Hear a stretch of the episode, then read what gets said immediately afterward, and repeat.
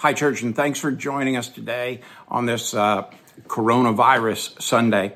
I know it's a bit unconventional, but we are trying to follow all of the guidelines that the professionals have given us. And we're taking our cues in many ways from our government leaders and from our school leaders. We will be serving our school partners and helping them with lunches and food that would typically be delivered through the PATH project. We have a meeting on Tuesday with all of the principals in our cluster to talk about how the Sugar Hill Church can continue to serve those families. And we'll let you know that, that information as those days kind of roll out over the rest of the week. But today, I want to talk with you about Matthew chapter 5. We, uh, we gathered a couple of weeks ago and Bobby talked a lot about our attitude, our be attitudes. And then last week we talked about salt and light and how we share that in our life. And today I want to talk with you about one incredible subject that's such a big deal in our lives, and that is how we deal with anger and how we deal with retribution and revenge. I know you've never been there, but I've been there where I thought I'm going to get him back. Well, beginning in uh, the greatest sermon that's ever been taught in chapter 5 of Matthew's gospel, beginning in verse 38, Jesus is teaching specifically and personally about what we're to do about revenge and retaliation. He says, you have heard the law that says the punishment must match the injury, an eye for an eye and a tooth for a tooth. Well, that makes sense, right? Then he goes on and says, but I say, do not resist an evil person. If someone slaps you on the right cheek, turn and give them the other cheek. If you're sued in court and your shirt is taken from you, go ahead and give your coat as well. And if a soldier demands that you carry his gear for a mile, carry it for two. Wow. Then he throws down the hammer and says, Give to those who ask, and don't turn away from those who want to borrow. What does an eye for an eye mean? Most of the times, uh, when people use this term, they mean payback. Almost every movie that's ever been built with good guys and bad guys, they're talking about retribution. This happened to my family, so I'm going to get you back. Today, the concept, the idea of an eye for an eye means retaliation. It means retribution. And it appears from reading in Matthew 5 that the Jews in the first century also functioned that way. Now, the law, what, how did that affect them at that time? Because if we can understand the context of what it meant to those people, it would, might be incredibly important to the context of how we live that out today. The Lord specifically condemns retaliation and personal retribution in the law of Moses. Listen to what God said. You shall not take vengeance or bear a grudge against the sons of your own people, but you shall love your Lord as yourself. I am the Lord, meaning that's just the way it is. There's nothing going to be different. Now, years ago, there was a true story of a guy by the name of Lucian who had done a great service for the state of Kentucky. He had, as the state said, gone beyond the call of duty. And one day he discovered that an old boyhood friend, a buddy of his back in elementary school, was serving an eight year sentence. And he was well into those eight years and it might be longer.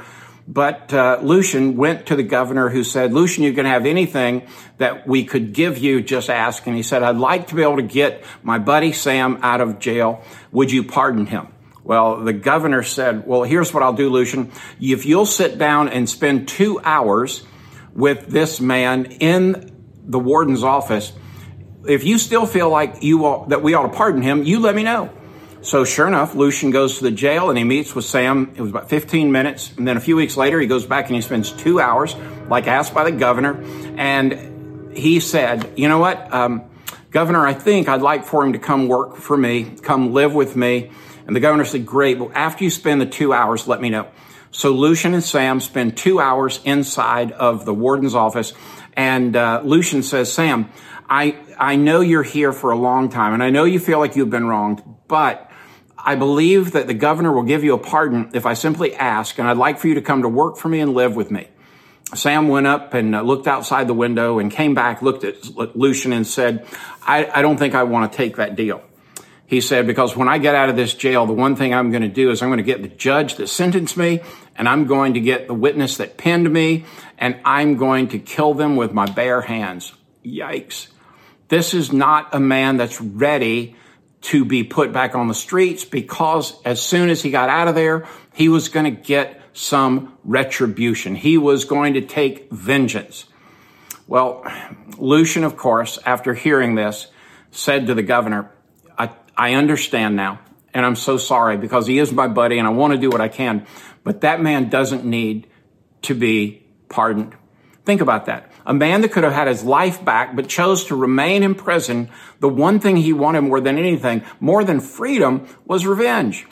That is what our heart as humans looks like. Sam lost the opportunity out of anger and revenge. Now you might say, well, Chuck, that's one thing to look at. I've never been sent to prison. I haven't had to deal with that. You know, I, I, I have had some uh, dealings with some folks who took some vengeance for things that weren't even intended.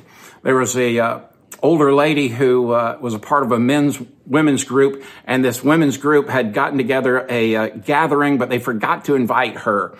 It was purely an accident. They sent a young boy on the morning of the event to go tell her, "Hey, we'd love for you to have," and she said, "Well, it's too late now." She said, "I've already prayed for rain on their event." I, don't you know that person? I think I do too. It is against this spirit of revenge that we find Jesus speaking this morning as, as we continue examining his pointed illustrations of true righteousness and the verses about self-righteous teachings of the scribes and the Pharisees. To get the big picture of what's going on here, this is one of those sets of verses that honestly can be taken out of context pretty quickly. They are, uh, they are scriptures that have a tendency for folks to take a passage and use it for how they want it to be rather than as it's intended to be. These verses have been used to promote pacifism, uh, conscientious objections to military service, lawlessness, anarchy, even to the fact that Christians should be pious doormats and a host of other things. Uh, did you know that the thesis behind Tolstoy's War and Peace comes from his misinterpretation of this passage?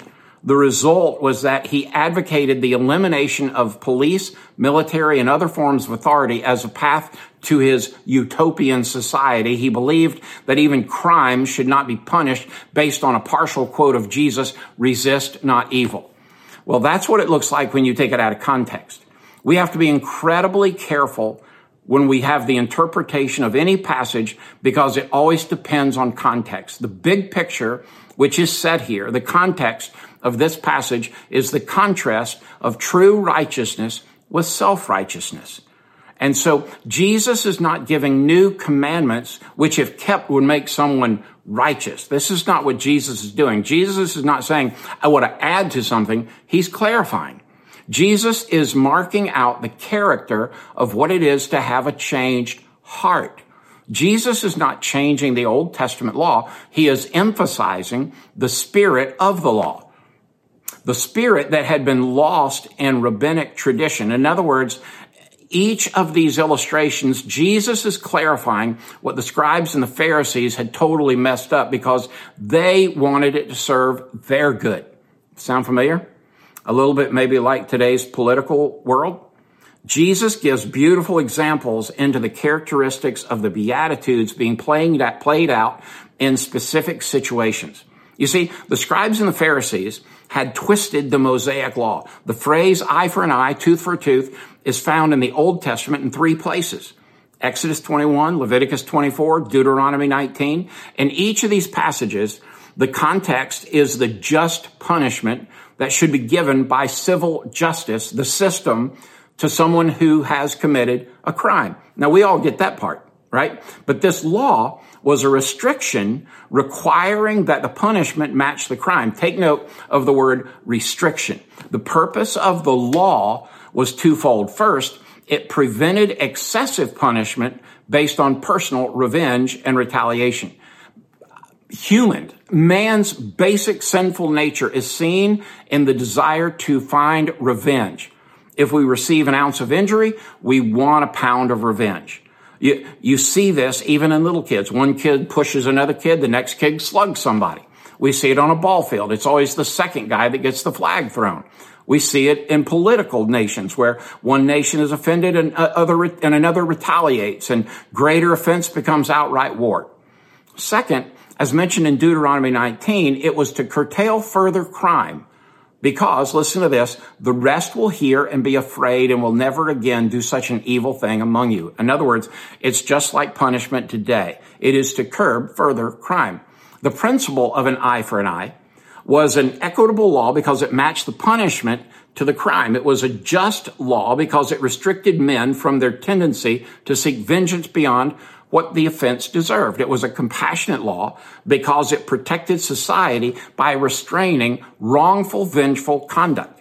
Now, the scribes and the Pharisees, being the uh, truly elite of the religious world there in that first century, had twisted this law into meaning that when someone offended you, then you were required to take revenge upon them. They committed two errors in doing this. First, the restriction on revenge was turned into a mandate to retaliate. A negative directive was turned into a positive injunction. And secondly, they advocated the matters to be taken into one's own hands rather than referred to civil authorities. And then Jesus comes along and he corrects all this mess. What Jesus teaches in verses 39, 40, 41, and 42 is in contrast to this teaching of the scribes and the Pharisees. And it is only by keeping that in mind that we'll understand his message to us. Remember, the scribes and the Pharisees had determined to create religious law, and Jesus had come to complete the Old Testament law. Jesus says, do not resist an evil person. Now that phrase causes us to ask one simple question. What? We get our answer by examining the four specific examples in the text and by looking at what Jesus and the apostles do and what they teach throughout the rest of scripture. What then does Jesus mean not to resist evil? Remember again that Jesus is contrasting the teaching of the scribes and Pharisees, which taught that if someone did something wrong to you personally, then you were obligated to avenge an eye for an eye and a tooth for a tooth. So the evil that we're not to resist is the personal evil inflicted upon us by the ungodly. You see, Jesus' four very specific illustrations demonstrate what he means by that. So if you look at the text, I think you'll find all four of these are highly contextual to today in 2020. Number one, he addresses the attack on our personal honor. First, the evil committed against us are attacks on our personal honor. But whoever slaps you on the right cheek, turn to him the other side and give him the other cheek. The fact is that it's the right cheek that would seem to be just the common form of speaking in which the right is generally before the left. However, it's interesting to note that in order for the right cheek to be struck, get that, either the left hand would have to be used or the back of the right hand. If someone used the back of the hand to strike you, it even adds more weight to the reason that someone would slap your face but it's not for bodily injury. You see, the slap, much like today, is an attack on your dignity, not a personal physical attack, or it'd be with a fist. You see, a slap to the face isn't to physically harm, but to demonstrate contempt for the person and demean their honor. It's a sign of extreme disrespect. Even more so in that time than today, but even today, we would consider that as an extreme attack. Now watch this. Jesus' instructions to us is that you want to demonstrate the righteousness that is in your heart because of the presence of God's Spirit. And you, even though when you are personally insulted, maligned, and treated with contempt, you'll turn the other cheek which symbolizes the non-avenging, non-retaliatory, humble and gentle spirit that is in your heart if you're a follower of Christ. That is the demonstration of true meekness. We see this in the life of the Lord Jesus. While he strongly resisted evil that was directed at others, he never sought vengeance when evil was directed at him personally. You see, before Jesus goes to the cross, he was treated with great contempt by those in the court and later by the soldiers. They mocked him. They spit upon him. They beat him. They plucked out his beard. They crushed down that crown of thorns. And yet he didn't utter a single word against them. Instead, it was, Father, forgive them. They don't even know what they're doing. Now, this is why Peter writes in 1 Peter 2 that we should follow Jesus in that way. He says, while being reviled, he did not revile in return. While suffering, he uttered no threats, but kept entrusting himself to whom, who judges righteously. You see, the beautiful part of being a Christ follower is that when someone attacks our dignity, we have the ability to walk like Jesus and return like Jesus and act like Jesus and not defend the honor by retaliation. We are to place ourselves in God's hand, remembering who we are before Him and His love for us. Did I just say retaliation? I know that's not a word. Retaliation. Number two, the attacks on our personal property, our stuff. The second illustration that Jesus gives us concerns personal protection that was afforded by the law when Jesus says, and if anyone wants to sue you and take your shirt, let him have your coat also. So in that day, the shirt was the inner garment and the coat was the outer garment. Typically, a, a, a poor Jewish person, that's all they had.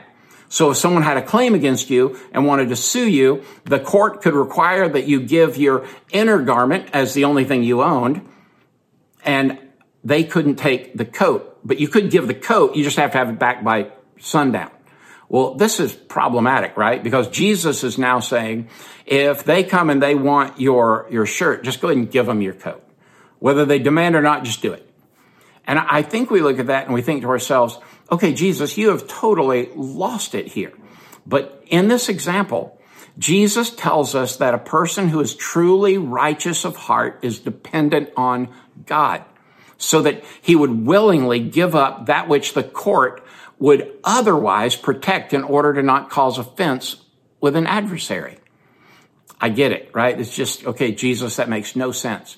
Even if you feel the claims are unjust, Jesus says, that even though he tells us that if you're taken to court, if, even if you lose the case unjustly, then demonstrate your heart and the righteousness by not showing anger, seeking revenge. Instead, offer to settle the dispute with that which is not required. It's better to be defrauded than to be resentful and spiteful.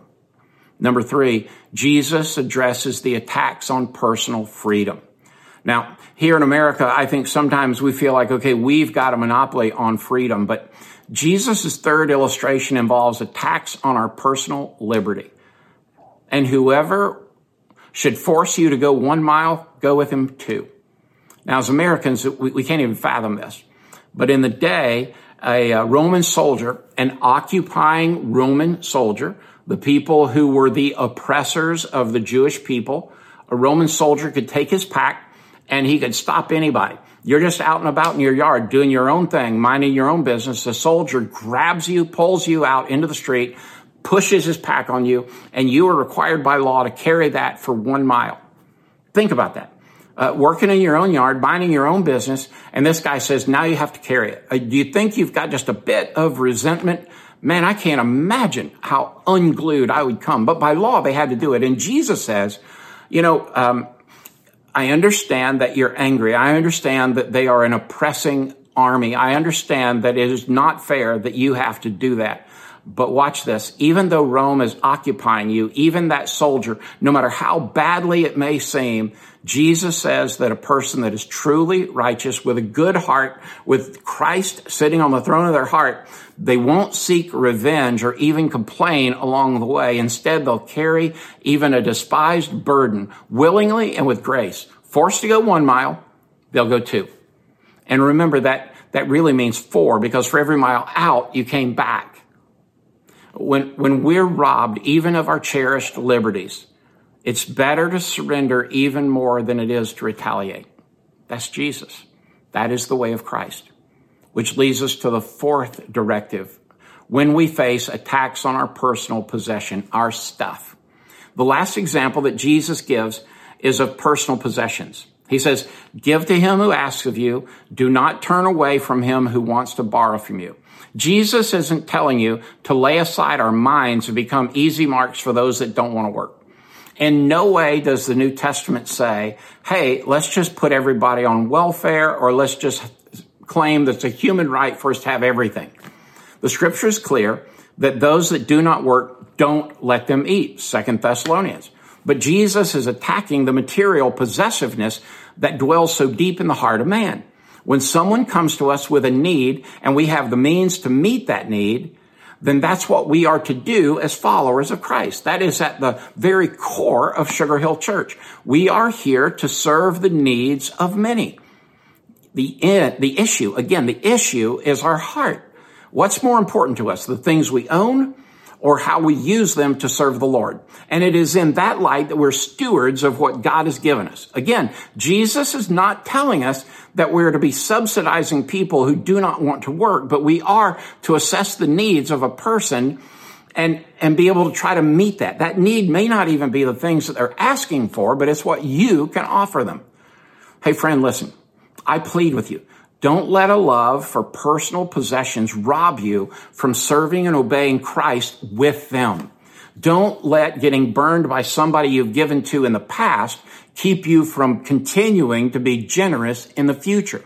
Give what you give in the name of Jesus the Lord and let those you give to know that now they are responsible to God for what you have given them.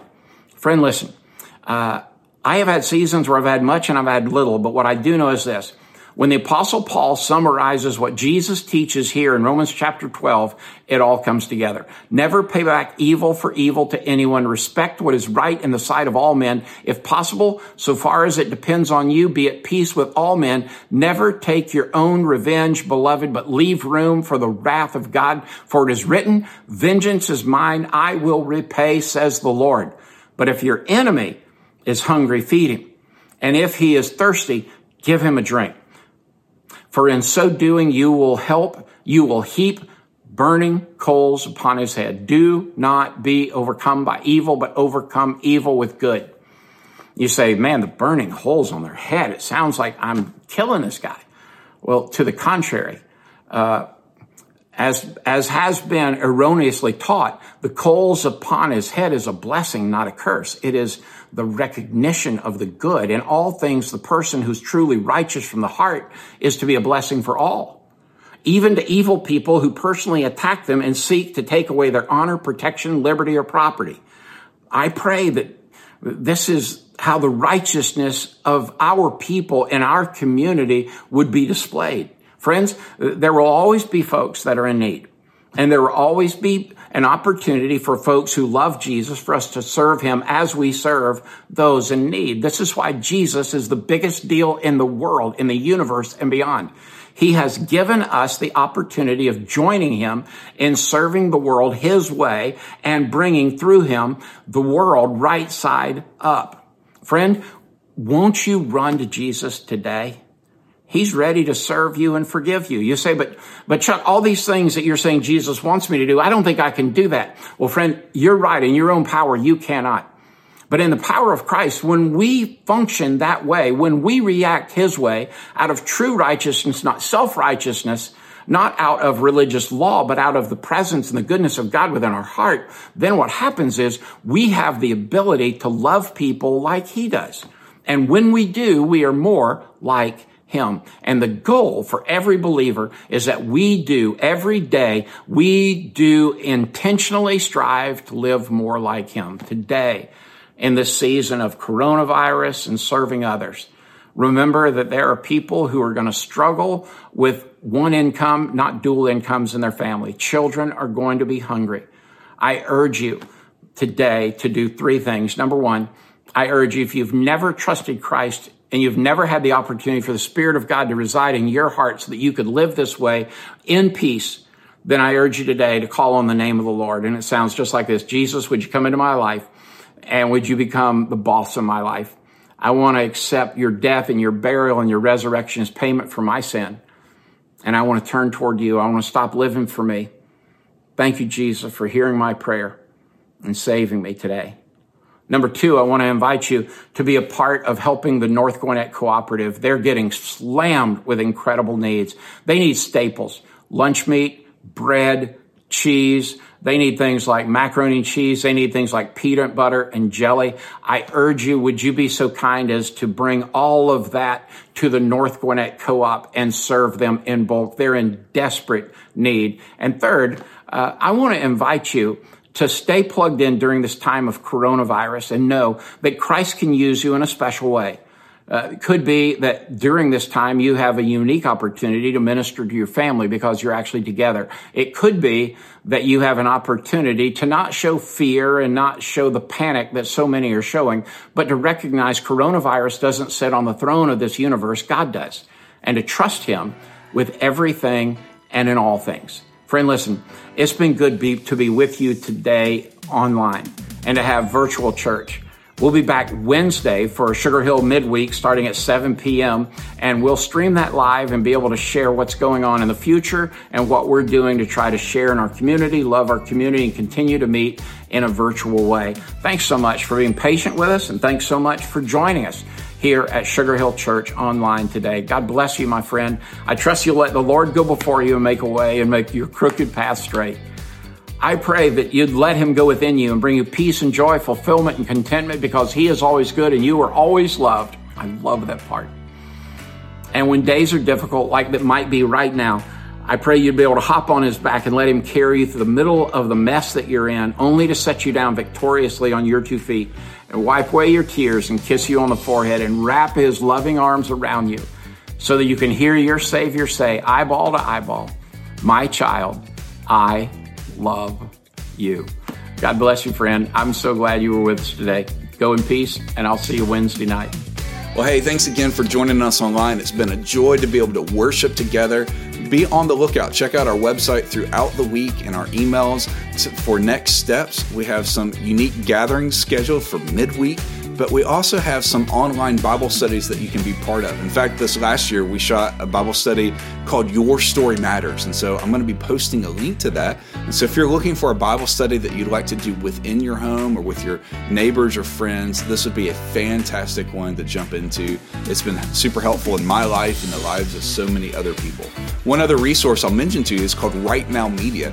Right Now Media is essentially the Netflix of Bible studies, thousands of Bible studies available online for all ages and all topics. Swing by our website, sugarhill.church, click on resources, and you'll find a, a simple link to register for a free account that you and your friends can use throughout this time. But we're so grateful to be able to worship together. Be on the lookout for more communication from kids ministry and student ministry and adult ministry. If there's anything that we can do for you, we would love to be able to do that. Just drop us an email at hello at sugarhillchurch.com. Hello at sugarhillchurch.com. Have a great day, and we'll see you back here soon.